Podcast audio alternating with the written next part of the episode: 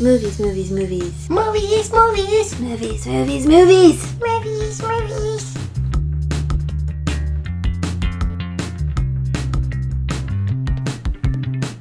Movies. hey, good, good timing there. I know, Yeah. right? It's almost like we've done this for a while. Yeah.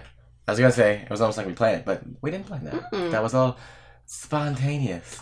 Like sometimes we spontaneously decide to go to the movies. Especially in the past few months. Yeah. Cause you know what? We got another thing. We got another pass to go see movies. Yep. That is not a movie pass. Nope. We got the AMC something something something. The A list stubs premiere list. it's a lot of words for what is basically a movie pass. Yeah, it's like but you can only go to our theater. Which is pretty smart. Yeah, and it's actually pretty convenient. There's a lot of them. We're Yeah. not sponsored. Nope. Pfft, nope. I mean, it would be wonderful, but no, we're not sponsored. But we are going to talk to you and give you a roundup of some of the movies we've seen, whether we think you should go see them, whether you shouldn't, our thoughts, our opinions, our heartfelt well wishes for movies coming out to be good. Yeah. So I have got to to not to not give anything. Uh, you probably didn't hear that cough that was edited out, unless Amy decides to be mean and keep it in there. Uh, but to not give anything as sort of this one's better than this one or anything. I mean, we can talk about that, but I'm just gonna list them in the order that they were theatrically. Theatrically released. released. That's Casey speak for theatrically released. Um, yeah, so complete gonna, with crying. so we're gonna go through all of the movies that we've seen so far this year that we haven't talked about already. you will notice uh, closer to like the past few months, you will see an increase of movies. Yeah, because we finally got the pass and actually have gotten to go see some movies.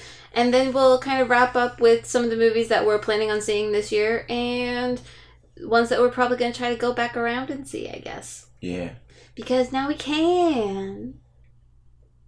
yeah. All right. So first off is Glass, So a I movie that you saw I and did. I have not seen yet. well, So good start for uh, the movies that we've seen.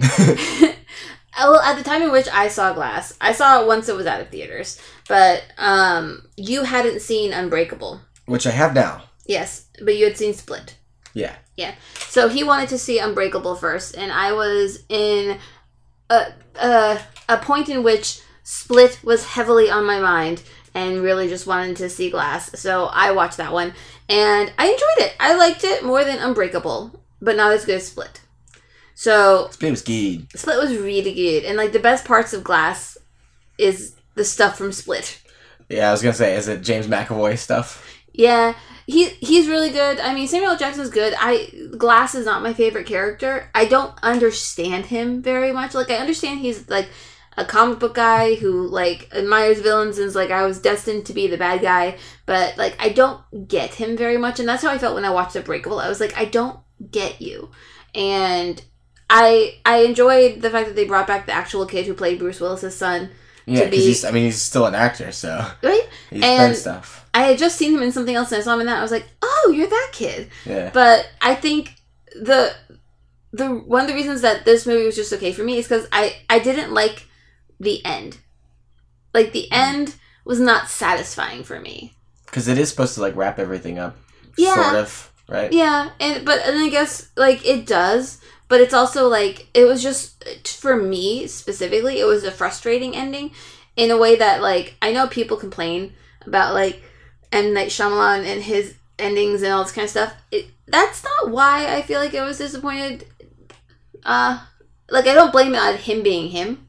Because I've liked a lot of his movies and I've liked a lot of the endings of his movies. I just, this one was not one that I was like upset about, like the one with Bryce Dallas Howard. The Village. Yeah, which just made me angry. I was like, ugh. But this one, I was just like, I, I, I wanted more from this than I got. But there were some really, really good moments. It's definitely worth seeing if you've seen the other two to just kind of wrap up the story. But my favorite thing from that movie and from Split is Casey, the girl. Yeah. Who's she's in? I think the New Mutants. If that ever comes out. If it ever, Yeah. The the limbo of that movie. She's also in that other movie that we never got to see. The witch. No, Well, I mean, she is. I mean she is, but not that one. I don't know if I want to see that one. I, I I go back and forth on that. He's releasing a new movie. That director. yeah, the lighthouse. Yeah, I was like, I know it was a movie. I couldn't think of. We'll talk about that later. Um, but no, she was in not it's not Pure Bloods or whatever. The two rich girls who go around murdering people. Oh, I don't remember the name of it, but it has Anton Yelchin in it. Yeah, it was his last movie, Yeah. but she's in that one. he had a lot of last movies. He surprisingly had a lot of movies like ready to go. Well, yeah, because he had been not in movies for a while. All of his stuff that because he had been working on movies, all of his stuff that was set to release. I know. It's just like, oh, Right. It's it's awful, and Star Trek was never the same. Yeah. But nevertheless, I still want to see that movie, and I I think this one's worth seeing if you like the specifically if you like Unbreakable because if you like that movie, I think you'll enjoy the pacing of Glass better because it's much more like Unbreakable than it was like Split. And if you thought Unbreakable was boring, It's an ending. okay.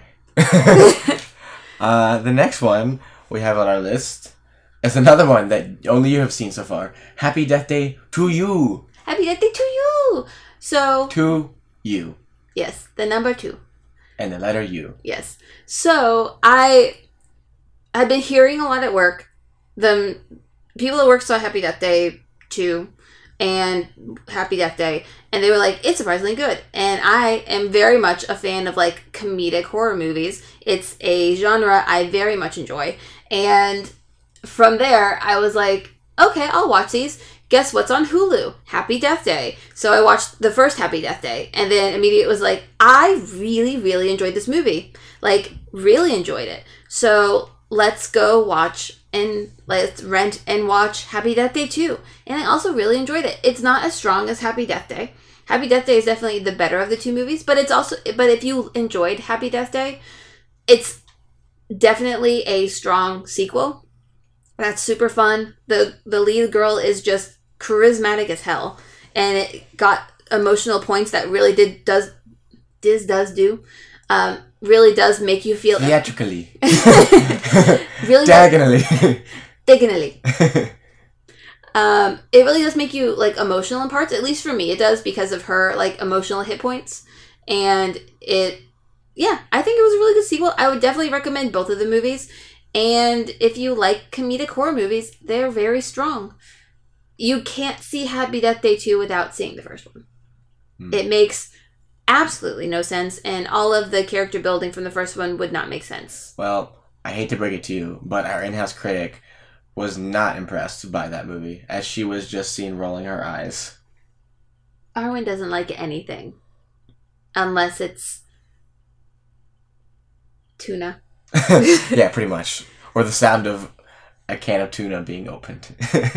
But she's just hanging out right now. yeah. She'll pipe up if she really has some strong feelings. Well, we'll see if she she should have uh, strong feelings about the next movie. Is it cats? Close. Captain Marvel, Oh yeah, which has a strong, prominent feature of cats from outer space. yeah. Captain Marvel was good. I liked Captain Marvel. I I really enjoyed Brie Oh wait, we are at a point. I have I have also seen this movie. yeah, we saw it together. yes, I think there's only one movie on this the rest of the list that you saw that I didn't. But Maybe.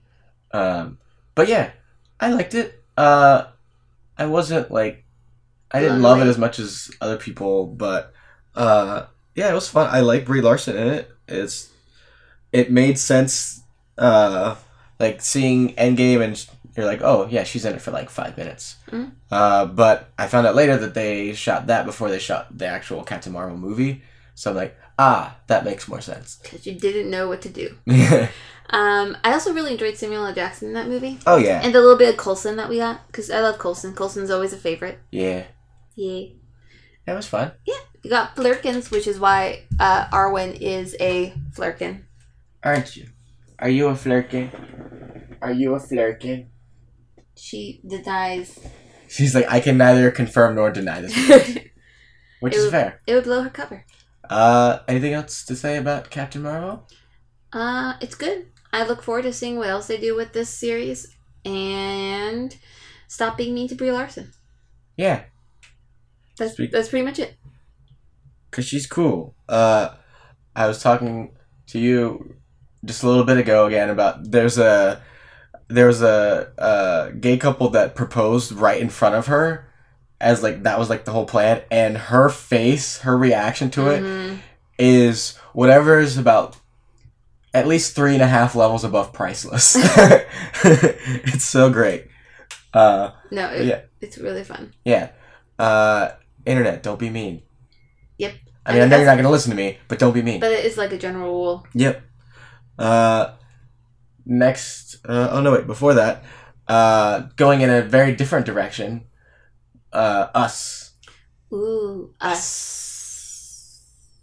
I love that movie. That was a really, really good movie. I, it was like one of those that just stuck with me, and the more I thought about it, Mhm. the more I liked it. Sometimes you're just like, mm, maybe I need to see this again, and I definitely do want to see that again, and I know I will, Mhm. uh, very soon, but I just, like, I was like, my brain was just constantly thinking about it and what this means and what this means, and you can tell that, like, every shot, I love movies where you can tell, like, every shot and every little thing, every little detail was planned, and I think Jordan Peele definitely did that. Yeah. Uh, and it was one of those things I'm like, hmm, you know what? Maybe this means this, or I bet this happened because of this, or did this happen because and and just like my mind was just going through everything, and so like it's it's definitely like he has this really strong ability of being able to release a movie in like January February time where it's like dead season for a lot of stuff, and then make you still remember it throughout the year. I also So- like it was one of those ones that I really wondered about the impact of the world after the movie ended. Like I would really like to know how that world functions after that. Yeah. Like that's really interesting to me. Yeah, it was just overall very interesting. And also, uh, I will personally go to the Academy Gates and scream if Lupita Nyong'o is not nominated for an Oscar. Right? I'm sure she will be, uh, because Jordan has shown that he can get the attention Mhm. of like awards season And stuff. it feels like something that she would would get put up for. yeah, Like I don't mean academies and like award seasons are weird because you have to be put up for it and sometimes it's your Yeah. your team that does it sometimes it's the movie or the project that you're working on itself which dis- which I was disappointed that they didn't even try to put Robert Downey Jr. up for right Endgame. But we'll get to that soon. yes Uh, um otherwise i think a lot of people are going to be this for halloween this year and i don't know how i feel about that but this had great performances from every big giant role to every little tiny role Yeah, like the kids were great. Like Yep. It was just it was legitimately creepy but like thought-provoking creepy Yeah. and it wasn't and for being gory and violent it felt natural to the plot line yeah. s- I I just I don't I can't do that type of horror stuff. Where it's just like mindless slasher stuff. Like that's Mhm. I, don't- I don't really care about any of that kind of stuff, and it makes me not care about the characters because it's like okay, you gave them like a twenty second backstory. I'm not gonna care because they're probably just gonna get stabbed to death. So I'm like, eh. But this one, like everything had had a purpose and a consequence, and like you cared about the family and I don't know, like that's the type of horror that I enjoy. So yeah, I was I was a big fan of it. Uh, casey and i I like us. i do too casey and i have different ideas of horror movies we enjoy which is really interesting to me because and I, we're gonna actually do a a spooky podcast next week Halloween is coming. Eh. oh my a promo for next week we're gonna do a spooky thing yeah. but it it's interesting to me uh, the differences in how we like horror.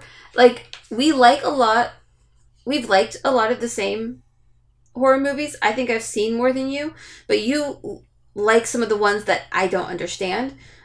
Despite us having a lot of similar reasons of why we like certain kinds of horror, and I just find it really interesting. It this is this tangent's going nowhere, but it's, no, it's just like it's interesting because it's it's a matter of preference and it's interesting that there are certain things that I like and you don't and things that you like and I don't even though most of our interests as far as Yeah. things like horror go are pretty closely aligned. Yeah. So, it's it's just really curious. yeah, Curious. curiouser and curiouser.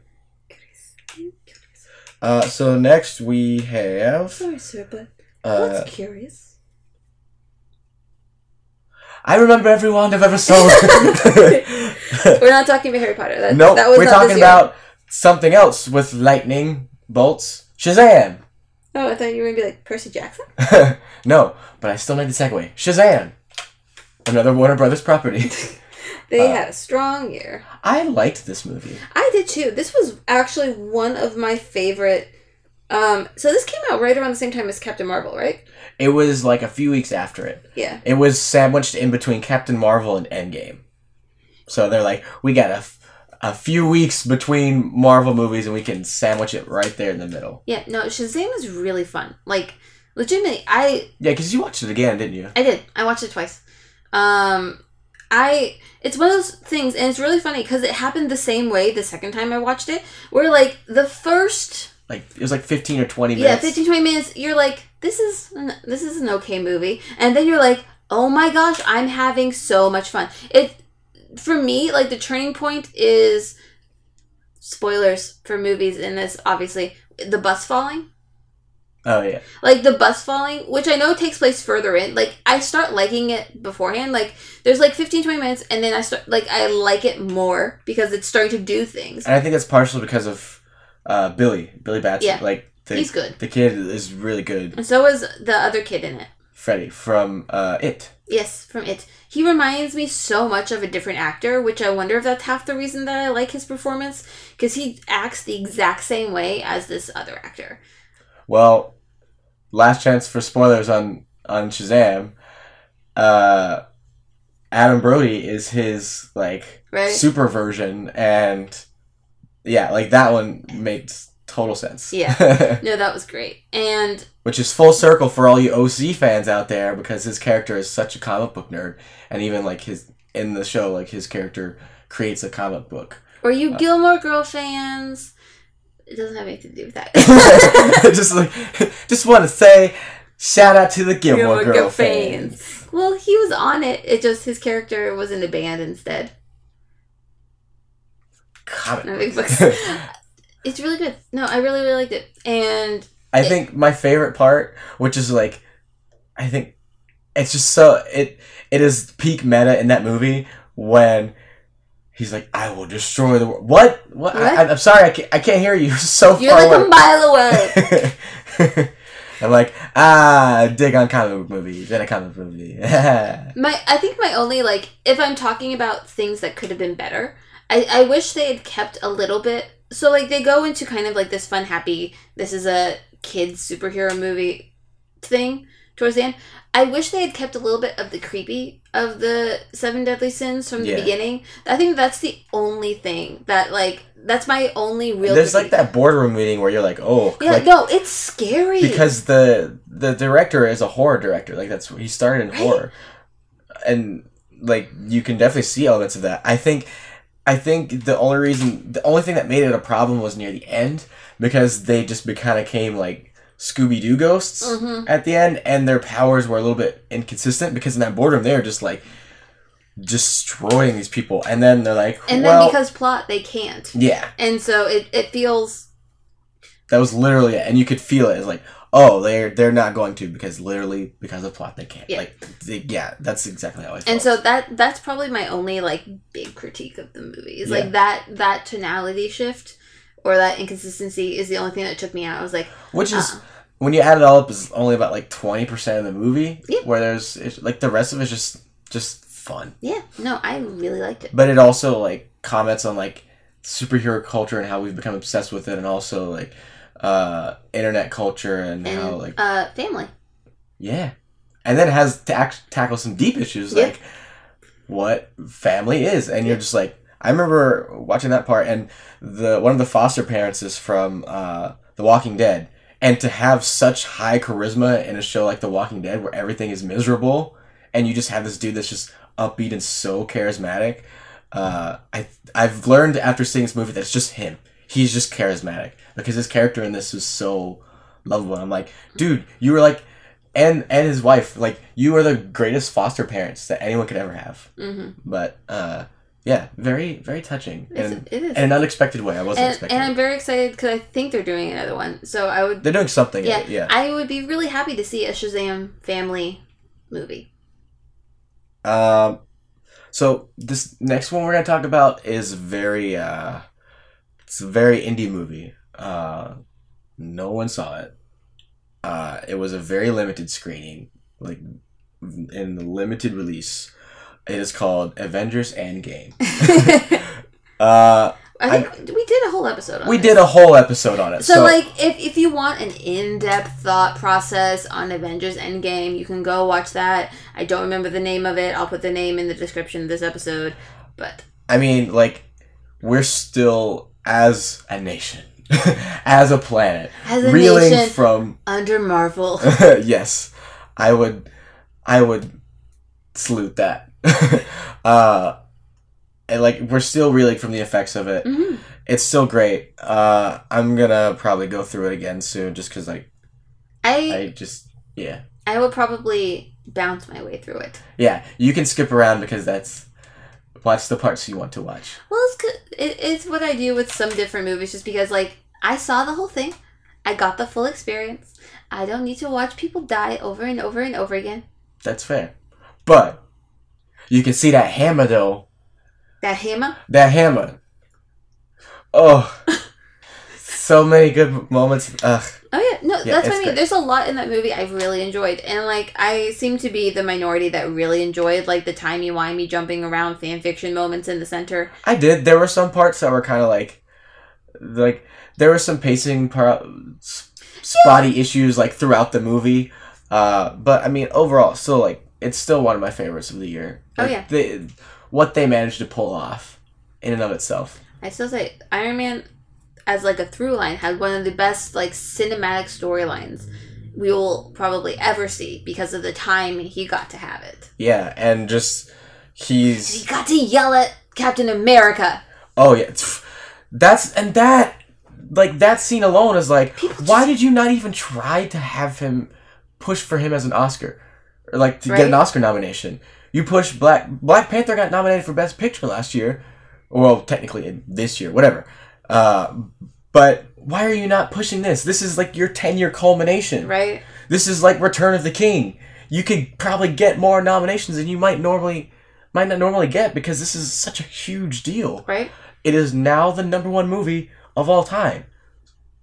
Why don't you put your lead up for a nomination? Because he freaking deserves it. right? It, it's ugh.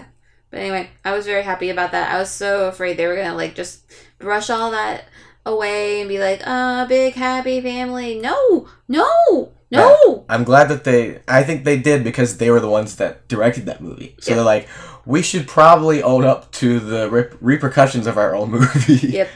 Uh, but yeah, I. I mean, And Bucky still did nothing until the end, sort of. I, I'm like, what? but what though? I he was there. Okay. I, I mean, mean- everyone was there. You ain't special, Bucky. No, Sorry for the Bucky fans, but not really. No, here's the thing. I love the ki- okay. This is my one gripe with not just this, but just Marvel in general. I love the character of Bucky, the Winter Soldier. I love that character. I hate what they're doing to him in the movies because he hasn't had character development since Winter Soldier. Yep. If even. Yeah. But like, no, he hasn't had character development since Winter Soldier. He's literally was reset in Civil War, and then he died. He got dusted, and then he came back and was like, "Okay, Falcon, here, take the shield. I don't need it. No, this is your time, bro." Sorry, I, I am bitter. I love Sebastian Stan, and I love the Winter Soldier. And he busy, so he's still busy. I know, but it's just like I I I like him, and I'm hoping that like this Falcon Winter Soldier series like does something. Yeah, But I think it will. it's still get. not making up for the movies in which you just did nothing. Not a complaint about Sebastian Stan. This is my soapbox. I so it down. sounds like okay. Uh, yeah, you're gonna need to step down to like a smaller level, like a cutesy little animal level, because we need to talk about Detective Pikachu a little bit. Detective Pikachu we also We- did it. Well, yeah, we're this was like we're entering like summer blockbuster era, and so we we have our episodes on those. But it was fun. It was so fun.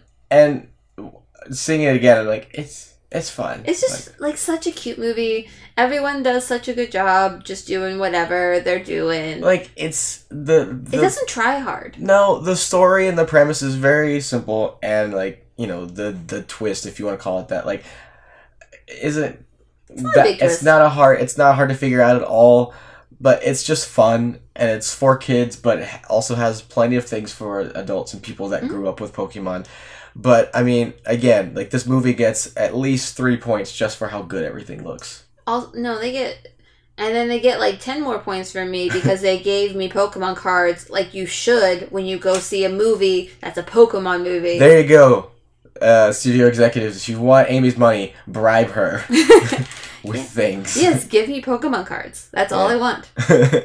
uh, but yeah, I mean that like the movie could have had a flawless storyline and just incredible everything. But if the Pokemon didn't look good, it doesn't matter one bit. They looked great. Like the only, like I think I said this in the episode. The only thing that like I had a gripe about was Snubbull or uh, Snubbull was inconsistent in size. yeah. Yeah, but that was like two times. Yeah. It wasn't a big deal. And then you had Bulbasaur, which you would think I would hate something that takes Bulbasaur and makes them say something else and not Bulbasaur. Besides Bow Bah. But it just goes me me and it's so freaking cute. I want a the way to Amy's heart. That well, I wish there was more Snorlax in this in that movie. Uh, other But than you are a little biased towards Snorlax. well, yeah, that's what it, I mean. Yeah, I'm saying this is just completely biased. I wish there was more Snorlax. Yeah, I could always use more Snorlax. Snorlax and I have a special bond. I want a movie all about the little Totodile Rangers. I'm just saying.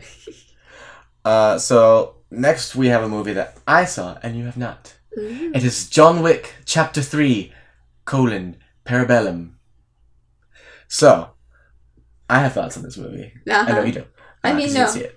But uh, this one, I love this movie. Like, they amped everything up to a series that is all about amping stuff up to the max. They broke the ceiling. Literally, they broke the ceiling because they fight in, like, a glass... Not like a house, but like a glass Tower. sort of because there was like different levels of it and they broke through it so it was like the ground for one glass thing is the ceiling of another and it was just glass everywhere. So much broken glass in that movie. And yet, this movie was not called Glass. no it was not. But i can already tell you it was better. But I can already tell you, it probably had more glass. yeah it did. I know i can already tell it did. Uh, but i love this movie. It may even be my favorite movie of the year uh, still. Like endgame is like they're right at each other's. There's a couple other movies that i really really enjoyed.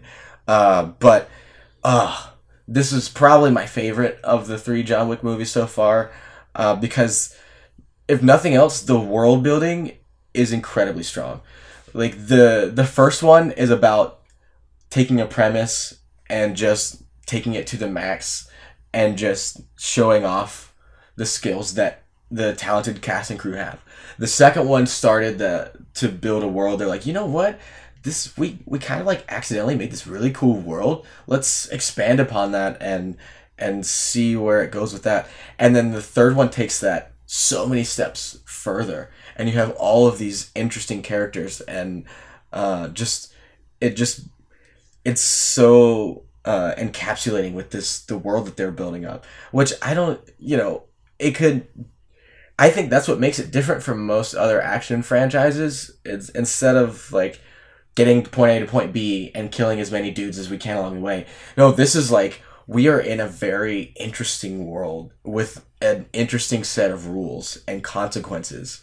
Uh and i won't go into why but the the choosing of the word parabellum i think was perfect because they even say like what it is and what it means and you're just like oh that makes sense for the whole movie. But uh also, I don't think I knew that this movie had a subtitle.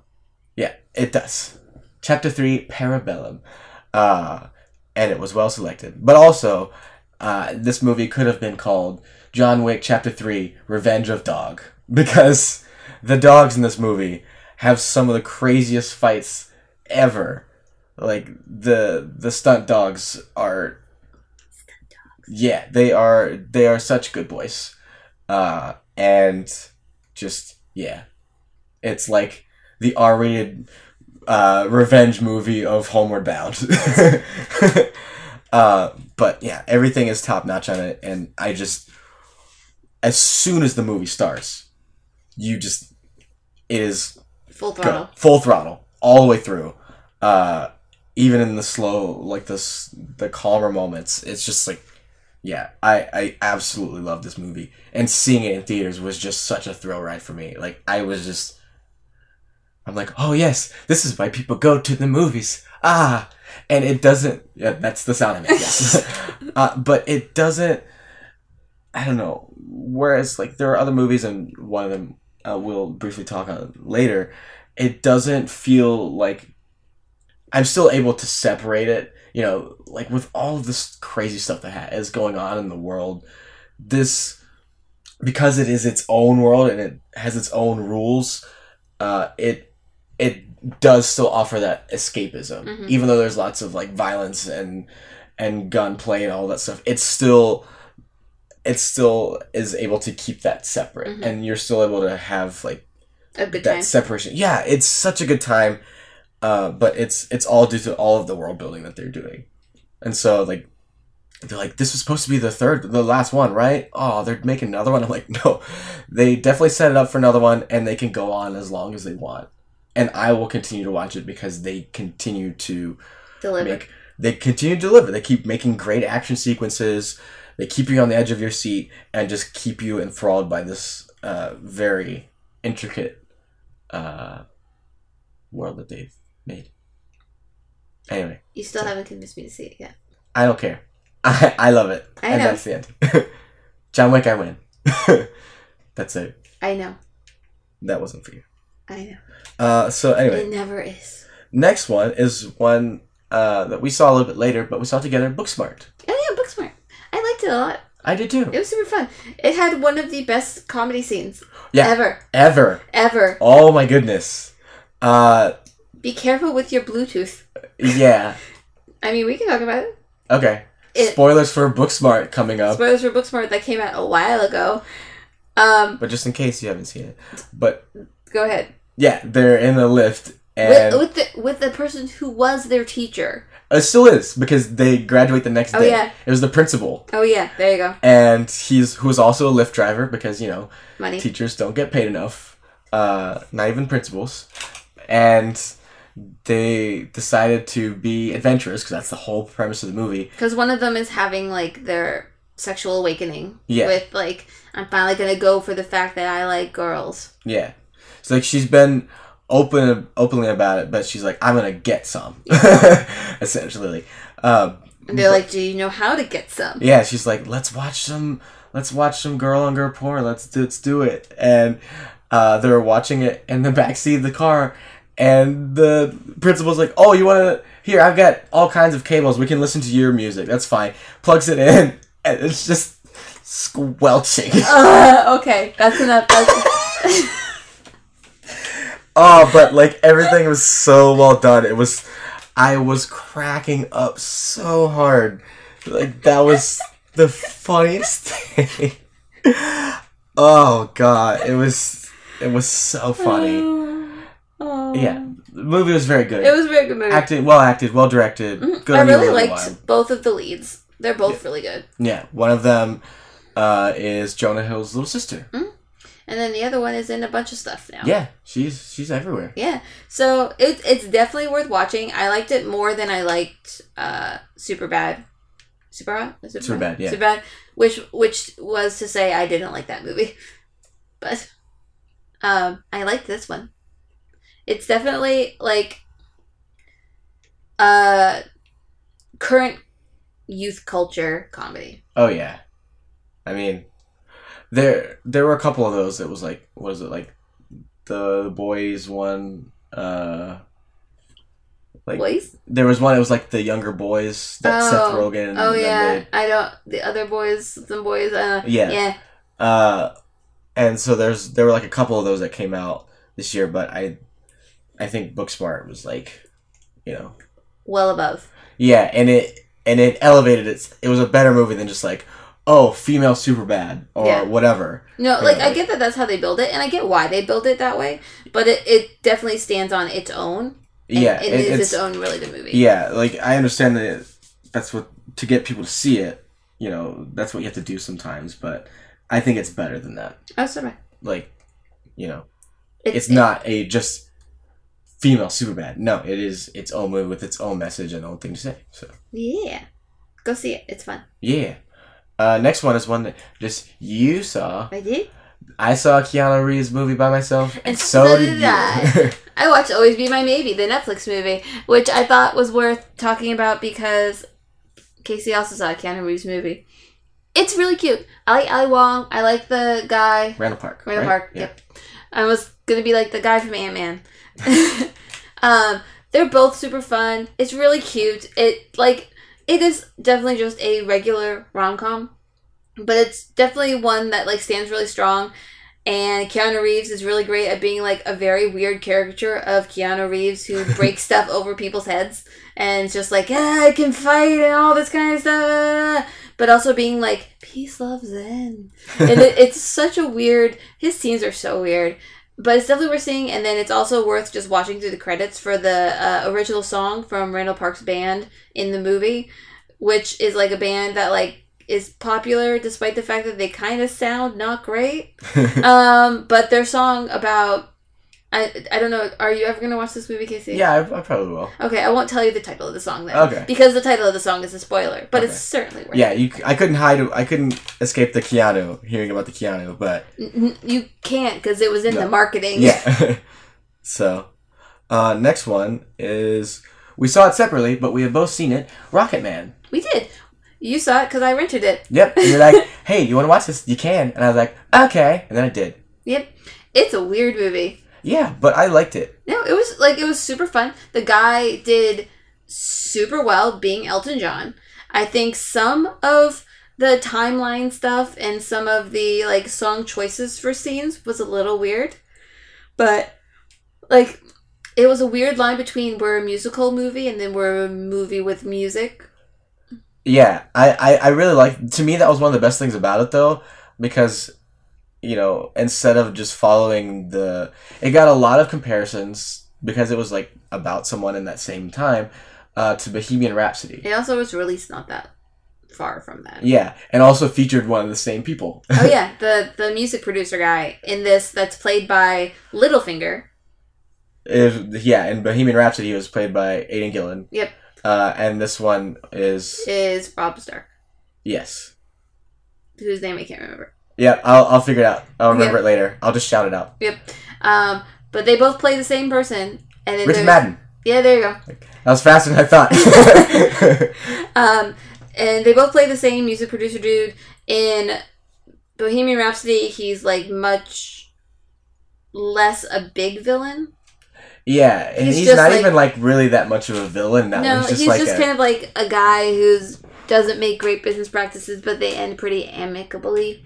Yeah, it's just like, well, okay, I'm sorry you don't want money then, and Yeah. so, you know, it was more of like a, I not believing in my people or like you know that that sort of stuff. This one is he was romantically involved with him and just Just bad, just bad. bad, bad, bad, bad. bad. Toxic relationships. Yeah.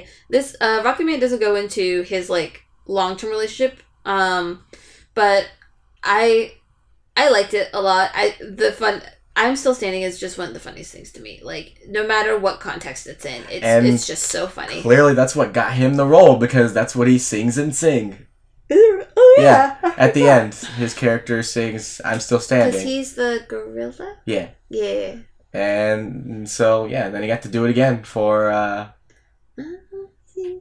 for Rocketman. Yeah, yeah. I I like that it was blurred the lines because it was like sometimes very fantastical, and then other times you know very rooted in, Yeah. in the dramatic situation. Well, and I think they had a, a lot of like input with Elton John, yeah, it was it was very true to the spirit of, of Elton John. and, And, and Elton John's was also just like I'm not hiding any of the horrible person I was at times. yeah, that was the other thing. Like people were like, well, Bohemian Rhapsody had a lot of involvement with Queen, and they were very like a it. It it has to like, fit very- this vision of Freddie. Yeah, and it was very vanilla. Whereas Elton John is like, hey, if you're gonna tell my story, tell my story. And so to me, like, I appreciate that a lot more. Uh, I do too. So, yeah, uh, It was good. good. Yeah. Yeah, I definitely it would be worth a watch. It I liked also had like a kind of a slow start. At first, I was like, "Oh, this seems a little bit generic," Well, and it- then, once he starts. yeah, literally, as soon as Taron Egerton comes into the movie, it's like, "Whew, breathing life into this movie. We're off." Yep. Uh, Because and you start with like a flashback version of him, and you're like, "What?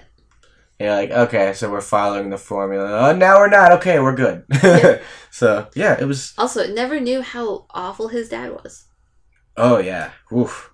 I mean, I did not know a lot about Elton John going. Into I didn't either. Like, I liked a lot of his music. I just that's another reason I was like, I didn't know a lot Well, it's about like him. I think, especially our generation, because I I do consider us the same generation. Um, grew up with him from Lion King, yeah. and so like it's a very wide step from you know the the Disney movie to who he was actually as a person. Yeah. What's next? Uh, a movie I saw by myself. Mm-hmm. Toy Story 4. Mm, Oh, I never saw Toy Story Three. Oh. so I wasn't gonna go see Toy Story four. that's fair. Uh, and it definitely like the it is very much connected to Toy Story 3. Like it is you you really need to see Toy Story 3 before you see Toy Story 4. Uh, but it was a movie that like no one really asked for, but it still was really good. Okay. like i really really enjoyed it and the if uh if the last sentence in that movie is the last to be uttered of the whole toy story franchise beautiful uh I don't I know know you don't care I mean, I don't care about spoilers now. Okay, so Toy Story 4 spoilers. Uh, it ends with like a little mid-credit scene of Forky finding a girlfriend. They make him a girlfriend. Okay, is it a spoon?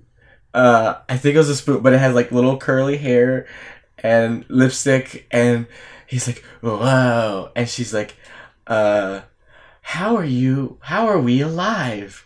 And he looks at the camera and says, "I don't know." and then it just like that does that little like zoom in on his face until it's just like the black dot and closes to black. I'm like, okay, if we're gonna end the series there, perfect.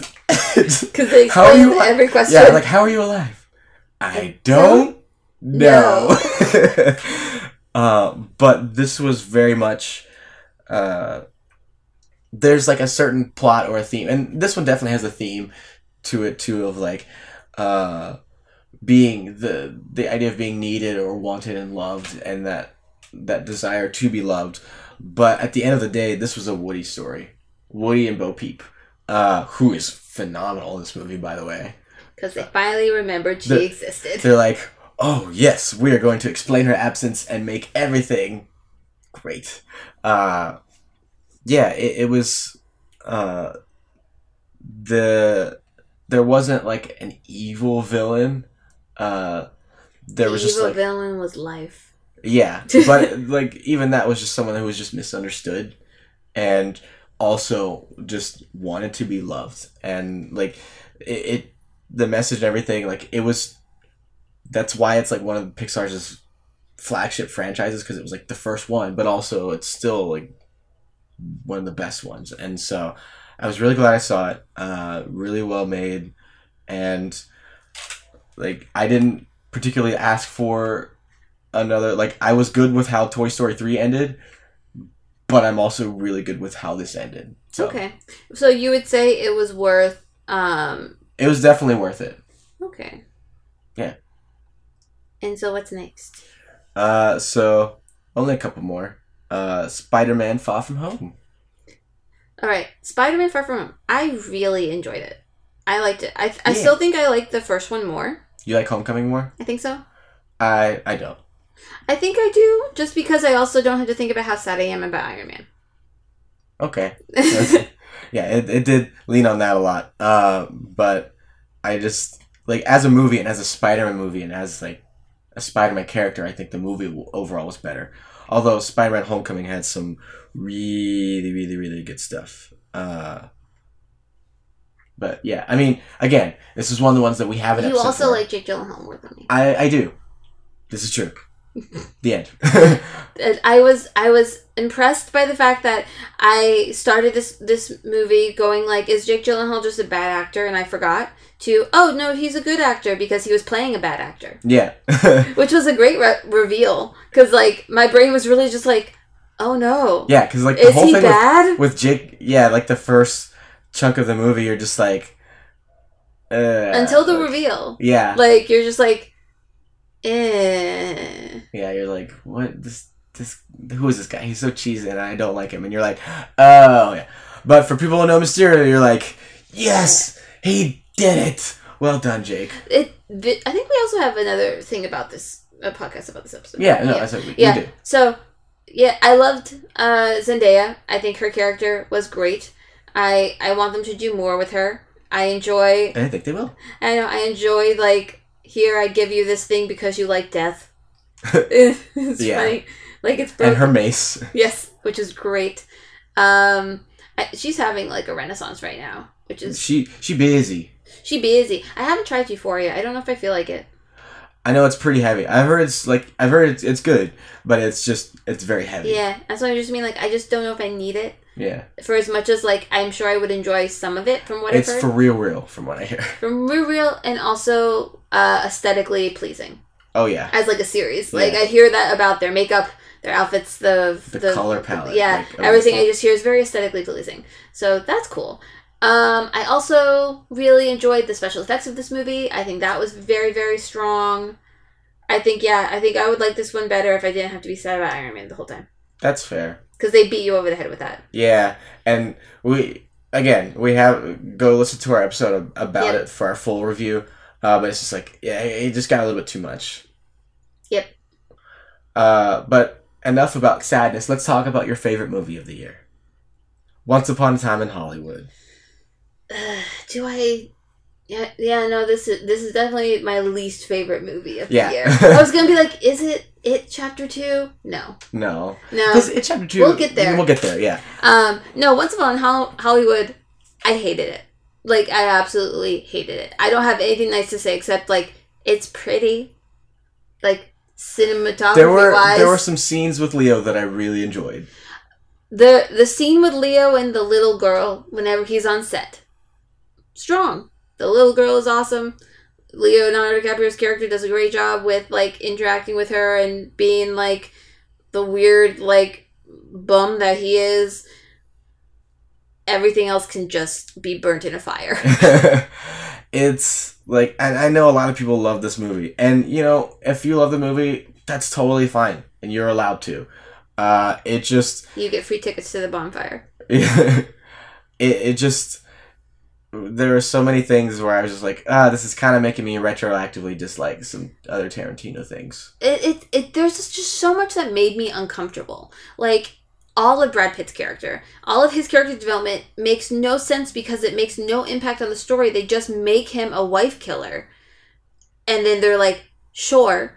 And then there's just so much of this violence towards things and like i i know people say that like sharon tate's family was like yay we're happy with how she's depicted in it but like maybe but her She character has goes to the movies. she goes to movies and she smiles at things, and people say that she's only famous. Like they imply a lot that she's only famous because she got murdered. Because like no one cares who she is in any of her movies, and it's just like she's so excited to be there and no one cares, and then she almost gets murdered, and then she doesn't, Yeah. and then you're also just like implying with your movie that you know if they were two rough and tumble dudes instead of you know the people who were in that house the night that the Manson murders happened in that house with Sharon Tate and the people like you're just saying, you know, if you were needlessly violent and horrible people, you would have survived. And like that to me is so disrespectful. Yeah. Uh, And then you have a wife killer stick his dog on a bunch of girls. yeah. It's like poor poor choices. Uh, like the stylistically and visually, like it was well done as far as like it definitely made homages to lots of old Hollywood stuff, but I feel like that was it. And it was just like a okay, we're gonna have scenes with these characters only because they're gonna be in like the big final battle at the end. There's no like there's not really a connecting thread Mm. other than they were there at the same time. Uh And like it just the Manson things had almost nothing to do with the plot. It was legitimately because he wanted to rewrite history. And I don't know if that's something like Inglourious Basterds, for as much as like that's what he's doing is rewriting history, at least kind of felt like it had a. And also, and I felt like in that movie he earned it. mm, uh like with everything else going on it it just it felt earned. And uh and it was something that was building up from the beginning and not just kind of stitched together roughly at the end. That that there's there's a good that's actually a really good point. And the, i won't go into like super detail in Inglourious Basterds they are building to that moment but like the entire plot is building to that moment. Yeah. The entire plot of once upon a time in hollywood is relying on the fact that you know sharon tate gets murdered. And that you expect it to happen just so they can make it not happen. And and it's it's not building see- to that point. but see the other problem with that is since he had done it in the past that's exactly what i i was that to me that wasn't a twist at all. It was like okay well because of all the violence and stuff, I'm sure he's not going to even kill Sharon Tate in this movie. He's just going to do like what he did with Inglourious Basterds and just kind of take the rug out. Like that's what I was expecting to happen, and so I wasn't even surprised by that. Yeah. So But and it's just like your plot threads aren't together to lead you to like that being the culminating factor. Like nothing. and all that was happenstance too. yeah, The whole the whole like final encounter is all by happenstance. It's It wasn't by any plot threads Coming ending up together. together. No. It was like, whoops, they went to the wrong house or whatever. they went to the just- wrong house. Those guys were drunk and on drugs, so they fought because they were all just freaking out. They're like, it had no point. Yeah, and At just the fact that they're like, oh well, these guys killed the bad guy, so they're the heroes. I'm like, these are all terrible people. and Like- not even in like the entertaining way of like watching terrible people be te- like terrible. Yeah. No, these are terrible people that you're telling us are our heroes. Yeah, Does that make sense? Like they aren't framed in a way to be like these are terrible people. it's funny. I remember you you leaned over to me in the theater because you know, like I'm I'm a, I really like Tarantino stuff. Mhm. Like I I really like a lot of his movies a lot. Like a lot of people do. And you nervously looked over at me and were like, "What did you think?" Because you're I could tell you were feeling like, "Oh, I hated this movie." But I'm gonna feel kind of awkward if he really liked it, and I was like, I hated it. And I was very surprised. Yeah. Just because like and this is from somebody who really likes his his other movies and was coming into this hoping it to be like not I I didn't even like see a lot of stuff on it. It wasn't like there was a big hype for it. It was just like a I want this to do well because I like his other stuff. Mhm. So I want this to be a good movie, and I just didn't. no. Uh, like to up to this point, my least favorite movie was Death Proof of his, only because it was okay. I didn't even dislike Death Proof. I just thought it was oh, it was just Yeah. kind of average. Uh, but this one I just didn't like, and like I could go on and on about why it's, so could I. but we don't need to do that. No, but Uh, it was it was It was just on, on on a personal note, in that moment when you told me you didn't like it, it I I feel fully validated in my feelings on the movie, but it was also really nice to know that it wasn't just my hangups that Yeah. made me not like it. Does yeah, it was sense? yeah because you Because there's another movie in here that like my s- personal hangups would be like a big factor in me not liking a movie. yeah But I wanted to make sure it wasn't just that because I didn't go into this movie being like I'm gonna hate it. I went to this movie being like it'll be fine. and see. And so you have someone who's just like, you know, kind of indifferent about it Yeah. versus someone who was Really- a fan of it. Yeah, and and and we still got we still saw the same things. We we saw the same flaws, and we had like our opinions are exactly the same on this. Yep. Which doesn't always happen. No, it doesn't. Uh, but anyway, yeah. Yeah. That that's how that's how that's I feel. that. Uh, One hundred percent. Uh, Razzie. So yes, so uh, we counterbalanced that in the same day because we did a double feature that did. day, and saw something else that I enjoyed much much more. Uh, Hobbs and Shaw. I'm so happy that was the second movie we saw. Yeah, because we were like, should we see this one first? And something I could tell both of us were like, eh, let's see the other one first. A, lot of a lot of it was also like it was late at night and it was like this one movie will keep us awake. yeah, this I mean, it's just pure action. It's it's part of the Fast and Furious It's The franchise. Rock and Jason Statham. What do you expect? It it was super fun. The sister character that is introduced in this movie is awesome. I enjoyed her immensely. I I liked it was just all super really fun. It's just and fun, then you like- have Ryan Reynolds. Yeah, who I wasn't, and okay, No one. Okay, this is we have to talk about this. we have to talk This about is Casey's thing. this is how you this is how you, You do, do it. Like Kevin Hart pops up in this movie. Yeah. Ryan Reynolds is in this movie. I had no idea. And I was able to be pleasantly surprised by that. And the Helen Mirren, uh, who is in other movies.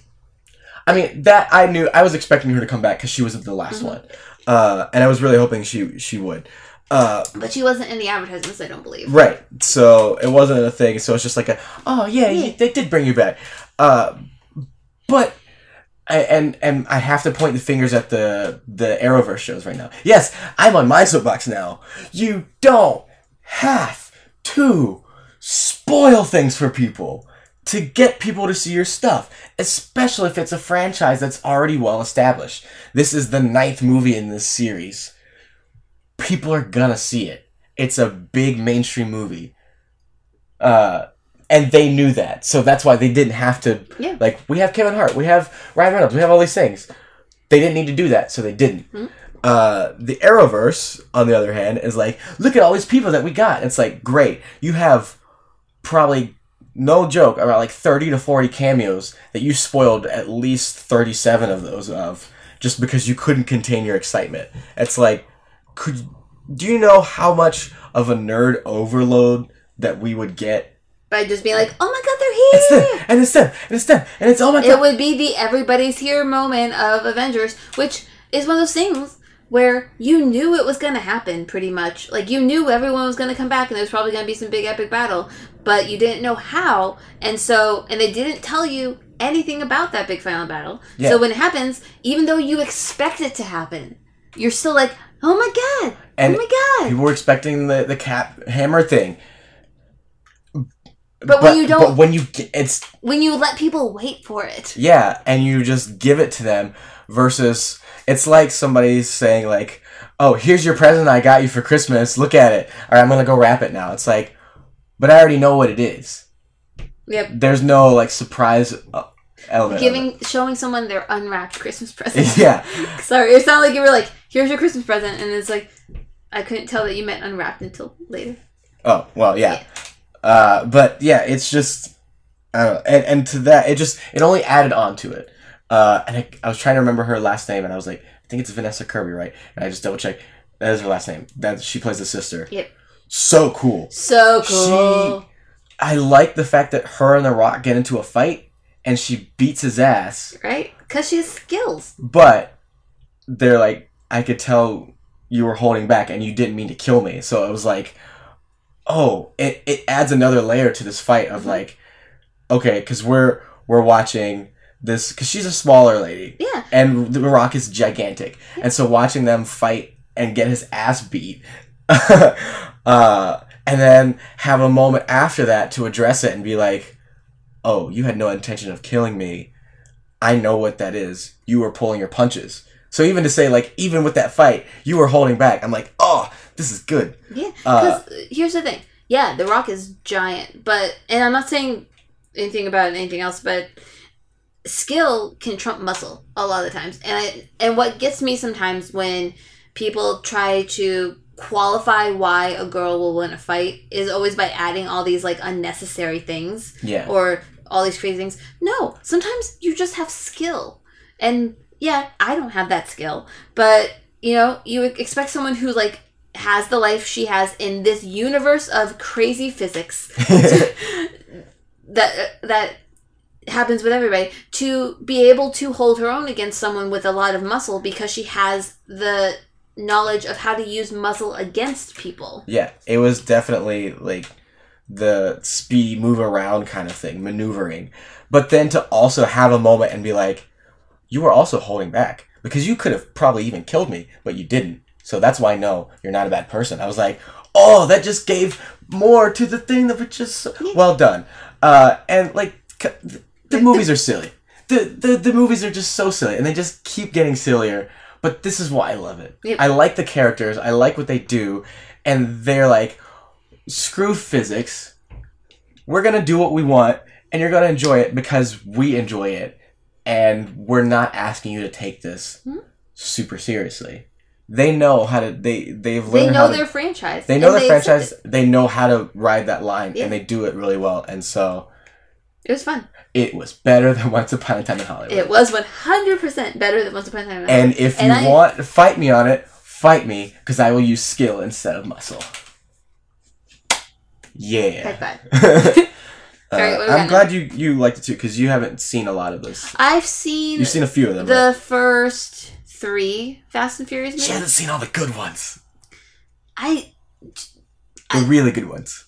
yeah, not for not wanting to see them, just because like at the time in which they were coming out, it was not on my radar that that one they were getting like better, but two, I wasn't spending money to go to the movies, and I didn't know much about these movies other than the other ones that I think I saw mostly on TV.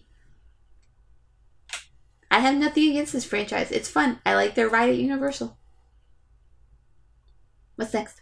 Righty or not, Oh my god. here we come with another movie. Ready or not. Horror comedy. Yeah, this one we uh because of like time and schedule we had we saw this a little bit later. Yep. It was a couple weeks later, but I'm still really glad I saw this movie. Me too. It was really fun. It had a, Ready or not, if I wasn't clear about that. Yes. I uh the one with the girl who marries the guy and must play a game and survive or not or else be sacrificed to what is basically the devil. And it's really fun. I i enjoyed it a lot. I i it was original. Yeah. like it was so original. And i think it it rides that line like happy death day does where like you have a good balance of horror and comedy and like your main character is charismatic as hell and just carries it. Yeah, Samara Weaving is definitely like I I, I told you I was looking this at a is review more it. gory though Yeah, I was looking at a review and it said you get to literally watch in real time her become a movie star. Yeah. Uh, and so she is the the niece of Hugo Weaving. Yep. So you know, and no offense to Hugo Weaving she's much prettier oh yes, definitely. yeah, no offense to you, bud, but yeah, it was great. She was great. adam Uh, brody's also there Adam Brody's really good. no he's he's the second best thing in this movie Oh yeah, because and then the third best is satan himself uh, but what about the grandma? The crazy grandma with the evil face. Oh my god. See, but she to me is such like a caricature of a person. Oh, she is a straight up cartoon, and I love it. like this movie knows how ridiculous it is, and points out how ridiculous it is. Oh yeah, because like the daughter is high on drugs and just shooting everybody, and they're like, "We keep talking about this." Yeah, it's just like, and it. But the the commentary on this movie is so strong. Oh yeah, rich people. Yeah, rich pe- people are oh, crazy, Rich people are weird. and we as a society are desensitized to violence. And it it it's But it's also just hilarious in a mm-hmm. lot of points. Like just and the guy that you think is going to be a good guy is not he's just a whiny brat and he gets his comeuppance and then the one good guy still has to die but spoilers. i mean th- we've done spoilers already so far the last the last image though of her just like with this bloody outfit and the cops and the cigarette yeah. It's just great Uh, it's just it's super stylish. Uh, got some really great commentary, and it's really funny. It's really well made. The violence is ridiculous. Yeah, it this this is like cabin in the woods kind of violence. Yeah. Where like, Like there are smaller moments of violence that are very visceral, yes. And then there's like the silly over the top like we are watching a balloon of blood explode, like that kind of stuff. Uh, but Exploding meatbags. yeah, it was honestly one of my favorite movies of the year. I think. Me too. I really enjoyed it. like it's just it's it's a movie that tries to do many different things, and a lot of times people frown upon that. I actually like it when movies do that, where you can be funny, you can have dramatic moments, you can have these commentary moments. It's like just- life. Life is a series of ups and downs of emotion. You, you're not. There's not. There's not rules. I don't care about your stupid film school. There's not rules. Yeah, I agree. And so that's why this one, like, everything it tried to do succeeded. Yeah. And she punched a little kid, bratty kid in the face. Knocked I him mean- out. I mean, he really, really had it coming. yep. He had it coming. uh, yeah, did super just, great. Just if you've seen this movie, just the moment it just starts going like Yeah. it's just great. It. I highly recommend this movie. Yes, it's it's really great. And hey, it's Halloween time. If you want to watch a horror movie, go watch this one. Uh, so next one we're gonna jump to uh, one that you added to the list. I did. Uh, the Steven Universe movie. I felt this deserved being talked about. So Casey hasn't finished Steven Universe, so we are gonna kind of go light on spoilers for this because I'm trying to keep Casey as in the dark about what happens in Steven Universe. Thank you. Yeah. So this is a time jump movie. So that that's obvious from just the artwork. Um, it's a time jump. They're dealing with like a one-off leftover of what happened at the end of the last season and it's just the music is great the acting is great. It's such a steven universe movie with all the emotions and you don't have to fight. And it's all about people evolving and dealing with trauma and dealing with you know being abused by toxic people and how you should react to that and how you should heal. And it's just so great. And there's some great moments. And there's a moment that's so like jojo's bizarre adventure meets johnny bravo. And i'm like oh my god what is happening this entire time it's great and i really just wanted to take a second out of this just to be like go watch this movie if you love steven universe it's one of my favorite series because of its reliance on com- conversation over conflict in that you can solve things with Like words Star and- Trek. Yes, I know. It, it's something I really like. I thought of that when we were doing our last episode with Star Trek versus Star Wars. I was like, I really do like conflict re- resolution through communication over violence when it comes to like myself. And so seeing that be successful is great. And Steven Universe, the Steven Universe movie, I would like. I started it, and you like you get to your big bad, and I'm like, I don't know if I like this, and then I'm like, oh, and then I'm like, I like this and it's it's really great. The music is a plus. It's a cool thing, and I'm really excited for the uh, epilogue series, epilogue miniseries that's coming out. Is that like are they gonna keep going with Steven Universe for a while, or So- is it just that's supposed to be so kind of at the it- end? So it's we have the seasons that were Steven Universe, then you have the Steven Universe movie, and then we're getting a mini series that's called Steven Universe Future that takes place directly after the movie, and it's just going to be a mini series, and then it's over Steven Universe is done after that. as, as of right now. Okay. which is okay. I was fine with Steven Universe being over after the finale of the like main show. Like the way it ended, I was happy. So like I was fine if that was the end and then we were going to get a movie and I was like that's cool. And the brilliance of the marketing of this movie is that when they first started advertising this movie, the last season of Steven Universe was not over yet. And you didn't know it was a time jump movie because all of the stuff they showed was everyone's really old um, character design. So you're like, oh, it's a f- preview. Like So it's a movie set sometime in the past of stuff that like a happened. prequel movie. Not a prequel movie, but like uh one off. Like we made an episode into a movie from like something we skipped.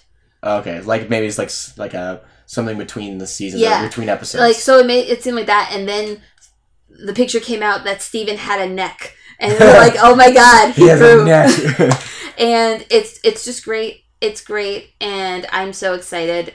And yeah, you should watch it. It it's one of my favorite cartoon series ever, and the movie was awesome. I'll get there. I know you will. Yeah. Yeah.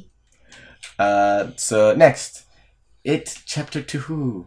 We're almost done. I know we're doing a bit of long, but we're actually doing well for ourselves because We we're are, actually, actually. moving at a pretty good pace. Yep, we just had a lot of movies. We haven't done this in a while. Yeah, We'll probably do another one of these early January. yeah, just so because like with Oscar season and like all you know Holiday big ones. movies and all the fun stuff because they like to jam pack it in the last like the last two or three months of of the year. Yep. So we'll do another one. Uh, but these were like mostly like some rapid fire ones. Yep. And again, touching on some of those that we already have an episode for. yeah. Those we could talk about for a long time. Woo! But we did not make an episode about it. Chapter two. No, we didn't. you want to say why?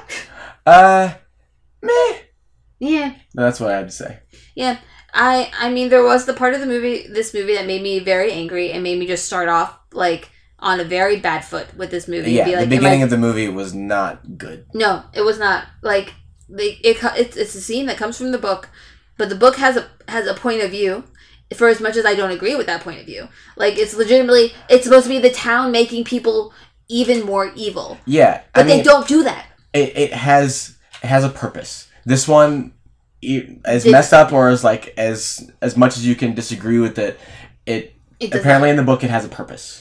It, the the Somewhat. sort of like it at least has an explanation. I will I will take that. I will take an explanation or a somewhat. Yes. This one gave me none of that. No, this it, they never touch on it again. They don't have any kind of indication of why these people are doing this, other than they're just being horrible, ignorant, bad people.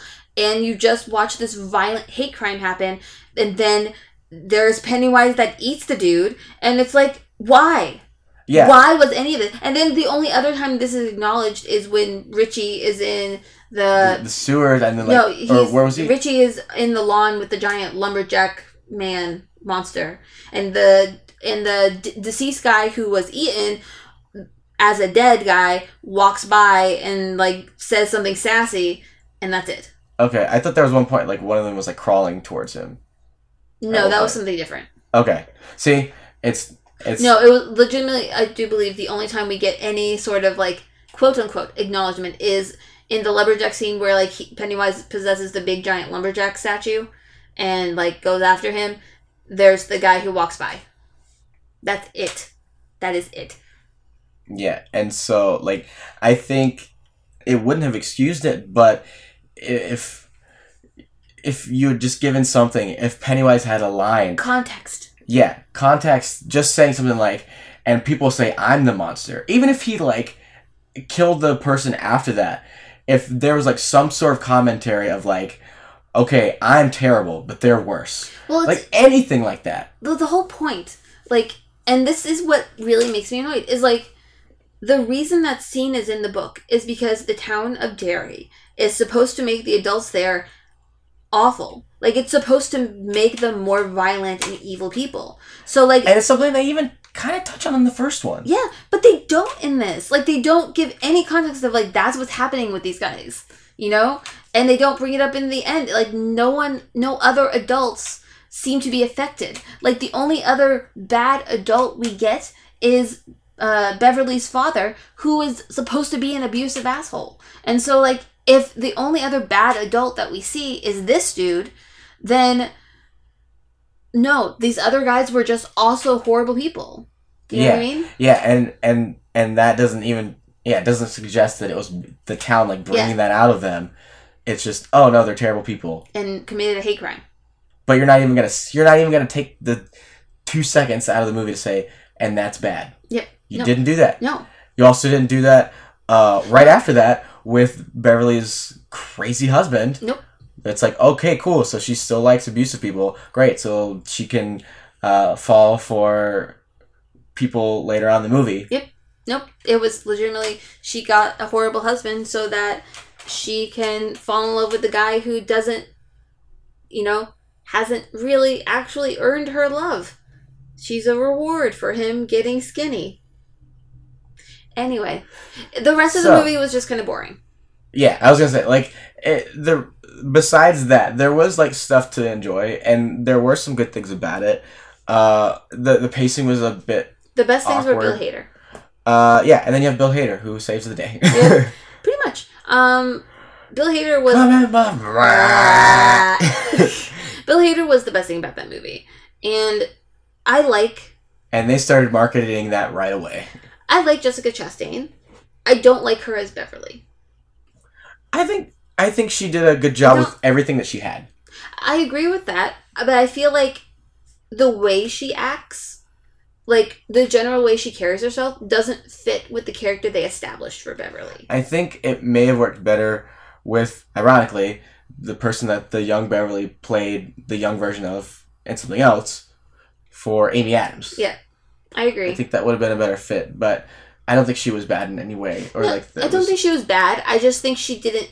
It didn't feel like the same character for me. it was just and there was some stuff with Mike where it was like he kind of screwed everyone over and trapped them Right? and like basically gollumed them and got them into a spiderweb trap like brought them all back to screw them over essentially and they're like yeah it's fine Well, like, and then the other thing I would say is there was a lot of reliance on CGI in this movie that felt so unreal and so ridiculous that it wasn't scary. The only scary moments in this movie was the times in which Pennywise was interacting with the kids because that's legitimately the creepy part of it. That's why the first one was so strong because the relationship between Pennywise and these kids was creepy and scary. He doesn't interact with adults ever, so then putting a cast of adults as your main cast of this movie against Pennywise is just ends up being ridiculous. yeah it's true and yeah they don't even see him until the end Yeah, and so like you you lose what was so strong about the first one, and I think a lot of that has to do with the fact that they separated it into two movies,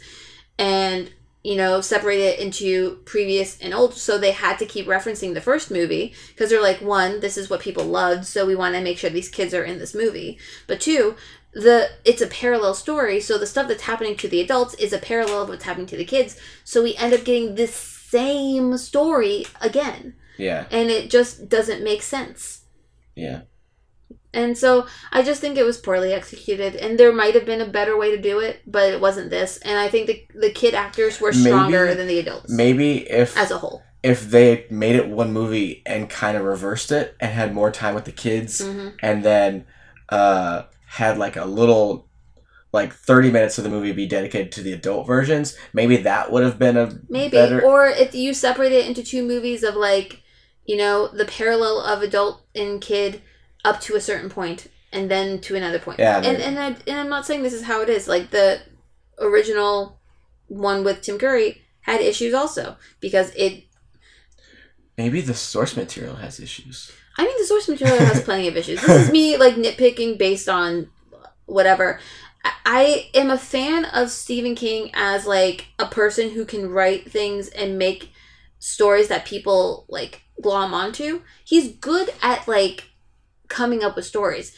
He's really bad at embellishment because he doesn't know how to edit himself, and his editors have now gotten to the point where they don't edit him. And so there's a lot that was in it specifically, like uh, childhood orgies and space turtles and like a bunch of other weird stuff. Some of it that made it into these movies and some of it that didn't. That just don't make sense. And then there's some of the stuff that they cut out from the book from these movies that probably would have helped it with like Beverly's husband makes a reappearance later and there's like other things that they probably could have used that would have made the adult story stronger because it would bring in other points of them being adults rather than just rehashing the stuff they did as kids. But S- Stephen King can't edit himself, and so people have trouble editing down his work for film adaptation, which is why like his miniseries end up being super slow because like there's a whole chunks of nothing going on, but when you cut some stuff out, it you start cutting out the wrong bits, and then you end up with that. So it, like it that's why his stuff is so hard to adapt because there's so much of it, and the parts that it's hard to tell what you actually need to tell a story because there's just such a crap ton of stuff. So like that's why we'll t- we're gonna talk about movies that we're interested in, and so I'll talk a little bit about it then. But like that's why Do- I'm interested in Doctor Sleep because it seems to be a little bit snappier, and The Shining is one of the few Stephen King things I really like. But yeah, and all i can think of is the moment in family guy where it's uh him meeting with his agent, and he's like, "Okay, Stephen, please tell me you have something for me. Like, just I need something good." And he looks around. He's like, "Uh," and he grabs a lamp that's on the desk. He's like, "There's a lamp, and it's trying to kill people." Ooh, and his agent's like, "You're not even trying anymore, are you?" Yeah, and, and the funny thing that I find is, and this is a completely different topic of conversation that we could talk about some other day, is the fact that like his son now writes horror novels, and there have been movie adaptations of those too, um, and he's equally as weird, but he's not as prolific per story, which I think is actually makes his stories a bit snappier. Hmm. But anyway, Interesting. Yeah. Uh, the, the movie with Daniel Radcliffe where he has horns. Isn't it called Horns? I think so, yeah. But uh, that's by that was based on a book by Joe Hill, which is Stephen King's son. gotcha. Didn't want to go with the the king name to separate himself, I guess. Apparently, I don't know. I don't know the reason. I don't know either. I didn't even know anything about his son, so I'm learning so much today. All right, Uh, we have one more thing to talk about that one of us has seen, uh, and uh, I, I don't want to do a full episode on it just because I'm the only one who's seen it. But Joker, Oh yeah, I saw the marketing for it. I saw uh, all the stuff at work for it, and decided that this was a movie I did not need. And That's, that's that, and that will that's going to be my stance. and I so I saw it, and I have a very mixed feeling about it. I think that it's a very important film. I think that it is very timely and is worthy of your time as a movie overall. And I can't say that I enjoyed it. Not that enjoyment was particularly the the goal of this movie, but uh, I think it did what it set out to do. But I just I just didn't really like it hmm but I think it's it's weird. It's probably the movie I could compliment the most with still not being able to say that I like it. Mhm. If that makes sense. Uh, I was afraid that this was just going to be another thing of like, oh, here's a white person we need to feel bad for and justify his insane actions. And it- like we do get a very unfiltered look into this dude's life and yes, he does have a very rough life. And there is a little bit of a feeling of pity. But I it, it definitely did I did not feel like that it was trying to ask you to uh feel bad for or like, well then, you know, everyone else deserves it. No, it was more it was more about uh mental health in general and how we it was more about how we treat it as a society. Like it's true, we overlook stuff. We see people that have mental conditions, and we just kind of turn our eyes, turn our gaze away. Not our problem. We don't have to deal with it. Uh, but you know, and there's also like how an environment affects somebody's uh, upbringing, or like you know, if does a, a history of mental health how how that affects you as a person and just all of these different factors and elements uh, make up a person's outcome in a way hmm like it is very much a, like and and you know there are issues with the director and like how he's been with Yeah. Q and A's and stuff, and I like a lot of his other stuff. He's done mostly comedies, but it's he seems disconnected to his own movie, which that's a whole different topic. But uh, I think the movie is better than he's treating it, uh, because it's smarter than that. Uh, it, it's just it. It, it's it's posing a very needed conversation. So I I have to give the movie credit for that hmm it is bringing up questions that we need to be asking. Uh, on top of that, Joaquin, of course, does a great performance. Uh, the other acting in it is good, but it's just like it's it's his movie. He's in it. He's in almost every shot. So like you know, it, it's it's definitely his movie, and everything else kind of supplements that. But the way that they play with stuff again is all purposeful on making you it's definitely heavy on having an unreliable narrator or like having that point of view that's you can't trust uh, which is true to the joker because you you can't trust anything he says or anything that has happened to him or seems to have happened to him. So there's there's a lot of stuff to it. I just it's it's a movie that I feel like a lot of people should see, but you don't have to like it because I don't. I can't really say that I do, Mhm. but I I understand and agree with the importance that it has. Which to me, even though I don't like it, is a victory because I was expecting it to be something a lot worse than what it was. Mhm. I was expecting it to just be like, okay, well, this is why this stuff is happening because these terrible things happen to him, and of course it's going to happen. It didn't do that, and so like it, it instead just asked questions, questions that need to be asked. And to me, I'm like, whether it's to the point where my feelings on the movie are irrelevant, Mhm. uh, because as long as these questions are being out there and are being asked, like that makes it worth it. Whether or not I enjoy the movie on a personal level doesn't really matter, and I'm okay with that. Okay. So, yeah, I mean, I could go into it, but we won't because I don't think you're gonna see the movie, and that's totally okay. It this was this was the kind of movie where like I got the topics and it's not like I'm of the opinion that this movie should not have been made, but it's like in the time that we're in, in the things that this movie covers, in the things that I know about this movie by nature of like having to see complete dissections of this movie for my living, I just didn't need it. Like I, I don't need it. I know I won't enjoy it. And it I don't think that means I can't be part of a discourse on the movie, but I just like it it's not a movie that's made for me. Definitely, and And th- it, well- it, part of that is like the fact that the people behind this movie don't seem to realize like the nature of the movie they're putting out into the current culture definitely added to that yeah, because that was a big Bruh. shoot in the foot kind of a thing. Uh, and I, I will say there was a point uh, where he gets his first kill, where he kills somebody for the first time, uh, and it's more like a self defense, like finally like lashing out kind of a thing. Uh, but somebody in the corner, I could tell it was a of dude your of when I saw it was clapping, and it made made me very nervous and very uncomfortable. And uh, I think someone could easily take this movie the wrong way because it's not trying to justify violence, and it's not trying to uh, say like it's not trying to justify violence or not trying to justify anyone who decides to take a violent path. Uh, which is what everyone was afraid of was ha- would would happen uh, but it does but if somebody were to do that, I think that they would be misinterpreting it.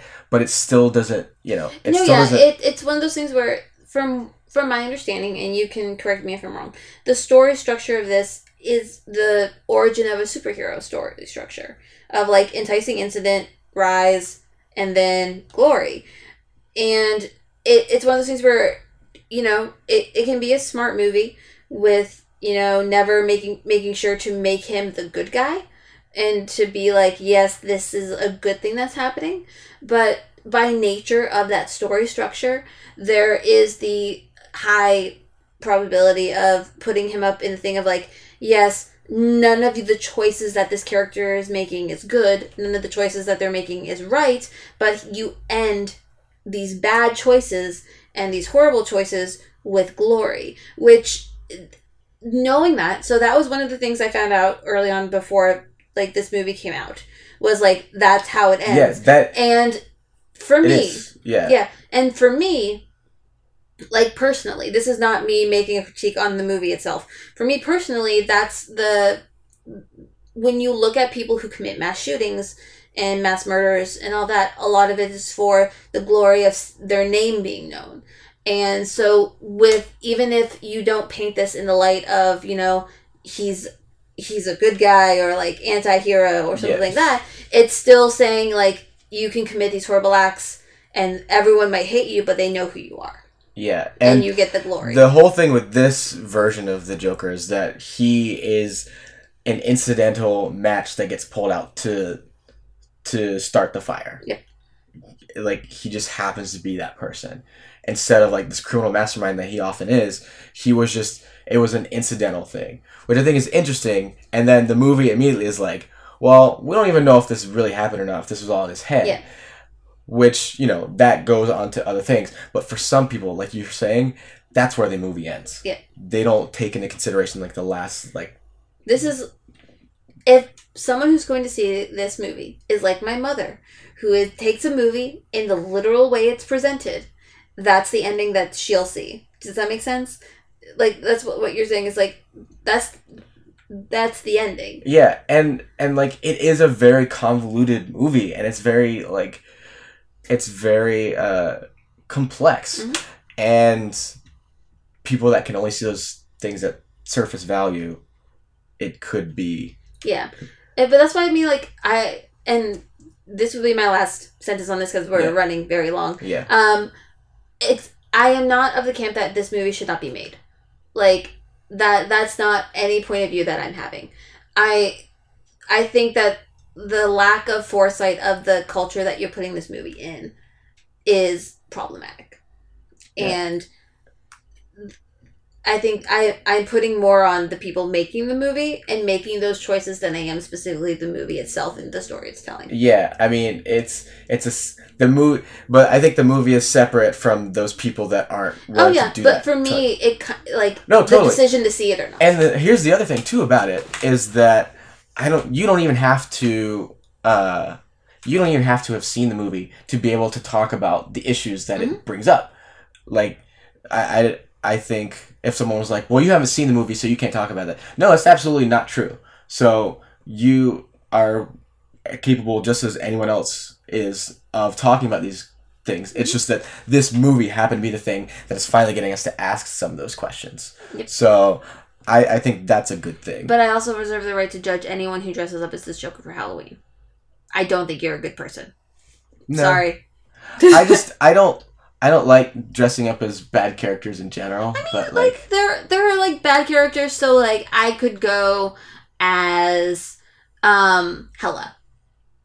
yeah, And and there's that. But there's also the thing of like people have literally shot up movie theaters dressed as the Joker. So yes, I can judge you. Also I saw something on Twitter that was like, you know, ever since Suicide Squad came out, every guy in the world keeps judging any girl who dresses up as Harley Quinn for Halloween. Well now I can say if you dress up as the Joker, I can judge you. yeah. So um but anyway, what's what's left, Casey? uh, we just got if there's some other movies that we that that have come out that we want to see and we didn't make it. All right, so these are movies we're going to try to see by end of the year, early January, so that if we want to talk about them, we can talk about them in that. Yeah. Uh, so What are they for you? I just limited myself to about five because there's definitely a lot of movies I want to see, but I just gave myself. I was like, I'll say five is a good number. Well, since you didn't tell me what you wrote down, I just wrote down other things. Okay, that's fine. Uh, for me, I think one of the big ones is I think it's on Amazon or something. Uh, fighting with my family, Oh yeah, or, or Ah. sorry, just fighting with family. Yeah.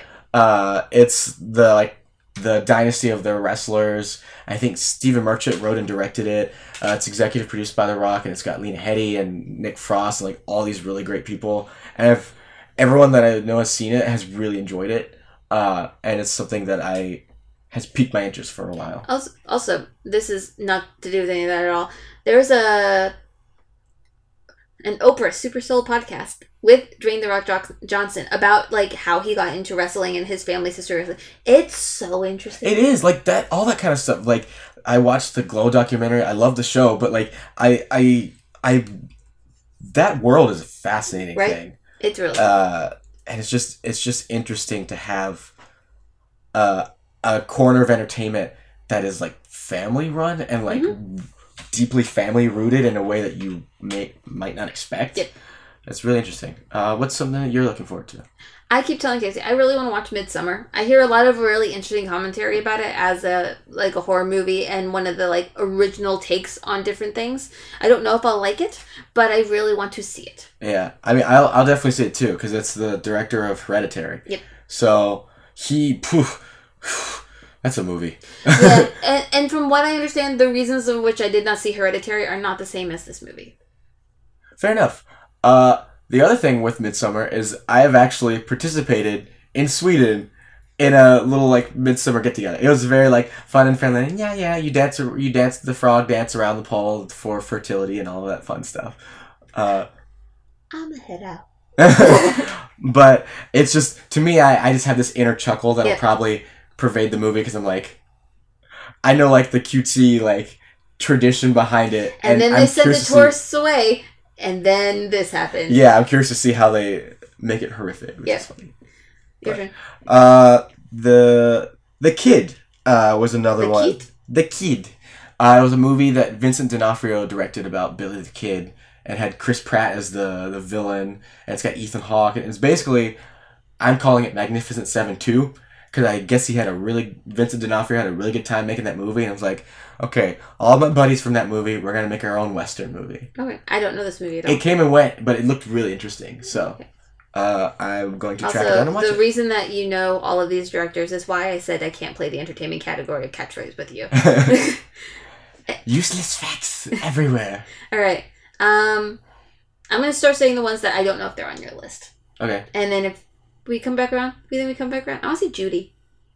which one is that? Judy, uh, Renee Zellweger as Judy Garland. Oh yeah, yeah. it she just looks really good and she and like i actually really like renee zellweger and i loved her in chicago and she's good in everything i've seen her in and she just seems to have immersed herself in this movie I've heard she's really really yeah good. so i just as as someone who loves the craft of acting i really want to see it nice. thanks uh, this one I think might be on both of our lists. Uh, just came out, The Lighthouse. yeah It looks really interesting. It's the director of The Witch, but it's it seems to be it's done in the style of like old time silent movies yeah. Uh, it's black and white, and there's like that little grainy thing that like old timey projectors and a lot of the the shots that people used in old time movies Yeah, it's very much shot that way, and I imagine the the editing is probably going to be pretty awkward on purpose. hmm Uh, but it just looks like a very interesting character study. and I and from what I hear, and uh, I I've only seen one like non spoiler review about it. Was like it it's like a surreal movie that is strange in the best way possible. yeah, uh, it's it's just I I need to get my my indie art house kind of movie fix. Yeah, well, we should probably see that pretty soon. yeah, I I definitely want to see it while it's in theaters. So, uh, it just we saw the trailer uh for it, Yep. and it just looked super interesting. We just didn't get to go see a movie this weekend, so Yeah, but we both looked at each other after the trailer. We're like, like, yeah, yeah, let's go. also, uh, I just have started to really enjoy Robert Pattinson as a actor. he kind of did the Elijah Wood thing, which was like he did his big franchise and is like, okay, I'm gonna do weird indie stuff. Yep. And so he's like, And he's- Batman. and Batman. So I'm I'm interested to see his Batman because he he's proven many times that he is actually like a really good good actor. Yeah, All and I really like his Cedric Diggory. Oh yeah, no, Cedric. It was it was as as young Amy was very confusing to see Cedric Diggory, who was this adorable kid, and then see Edward, who was a whiny stalker. But anyway, other things I want to see. I ha- I haven't seen Men in Black. I still want to see that. Yeah, like I I hear it's not great, but I still want to see it because no offense, the first two Men in Bl- the first Men in Blacks aren't great. Yeah. but they're fun. And Yeah. also, my almost my entire love of that franchise comes from the ride at Universal Studios Florida, and I love it. and it's Chris Hemsworth and uh oh my gosh, Tessa, Tessa Thompson. Thank you. I had a total like just shut down. how dare you? That's fair. I just my brain was like, please. It will be automatically restarting in ten seconds. Please click OK. How dare you? I'm disappointed. Uh, okay. Well, at least it's not Captain Jean Picard of the USS Enterprise. That's not his name. I know. You didn't get Patrick Stewart, No, his name is Jean Luc. It's one name. but that's not the techno song. No, but I also said it before he started actually finishing his sentence. So Jojo Rabbit is the next movie on my list that I want to see. If Uh, you can't tell, we played a very intense round of catchphrase last night. uh, which is a Taika Waititi movie about Hitler. kids during uh, like World War II era kind of stuff, and uh, his best friend is his imaginary friend Adolf Hitler. Woo! I'm like, played by Taika Waititi. I'm like, okay, it looks very interesting. And we're gonna go from Hitler to. I really do want to see Dora, Dora the Explorer. I almost put that on my list. I put it on my list because, you know, I love stupid movies, and apparently this is like really good stupid. Yeah, like people really enjoyed it. Yeah, and I really want to see it. It looks really fun. I'm I'm there for a girl who's going kind of crazy talking to her monkey. Go ahead. Voiced by uh, uh, Danny Trejo. Go ahead. uh, last movie I saw I have on my list is uh, The Farewell because I did we missed that one. The movie with Awkwafina about her family and her, her grandmother. Mm. Uh, yeah, it was one that was like I kept hearing stuff about it and I'm like, all right, I need to see this. I just haven't yet, but I will. Um. Otherwise, I. The only thing is, I missed. I, th- I don't know if it's still in theaters or if it's like just coming to theaters. I can't remember timing wise. But where'd you go, Bernadette? I want to see. Yeah, I remember that was one that you were. Yeah, because the book is cool, and it just seems like one of those movies that I'm gonna enjoy. Like I enjoy Calendar Girls or all the ones like that. Uh, I know, like, quick list. I know I wanted to see Brittany runs a marathon, and uh, I still want to. I want to see the Addams Family movie. I want to see Addams Family. I also want, still wonder about Alita Battle Angel. A lot of people I know really like it. Yeah. So It's one of those movies like I want to see it. I don't know if I'm in a rush to see it. I'll see it Yeah. at some point. Um, but I'm just curious about it just because of stuff. There's also like that Tolkien movie that came out. yeah, I was. Uh, I was thinking about it. I was just like, it just kind of fell under the radar. Yeah. Apparently, it was meh. Okay, but then yeah, I think yeah. that's about it for what movies that came out already that I want to see. Yeah. So, thank you all for sticking around for this extra long, supersized episode. If you look at our first couple episodes where we did movie, like mass movie reviews, they were also very long. Yeah. Uh, So we're bringing it back. Shout and play the hits. Around, A round around. applause. Well done, movies. Except for you, Once Upon a Time in Hollywood. Screw you. And But also, well done, listeners, for making it this far. right, you are the true MVPs. You deserve the awards. Thank you for listening. This has been Talk Nerdy to Me, baby. I am, as always, Amy, Amy Marie by the Sea, everywhere on the internet. Yep. And I'm eh, I'm Case Crusader on, on the stuff. Thank you so much for listening. We will talk at you again next week with some spooky podcast stuff because it's Halloween. Thanks for listening. Bye. Bye.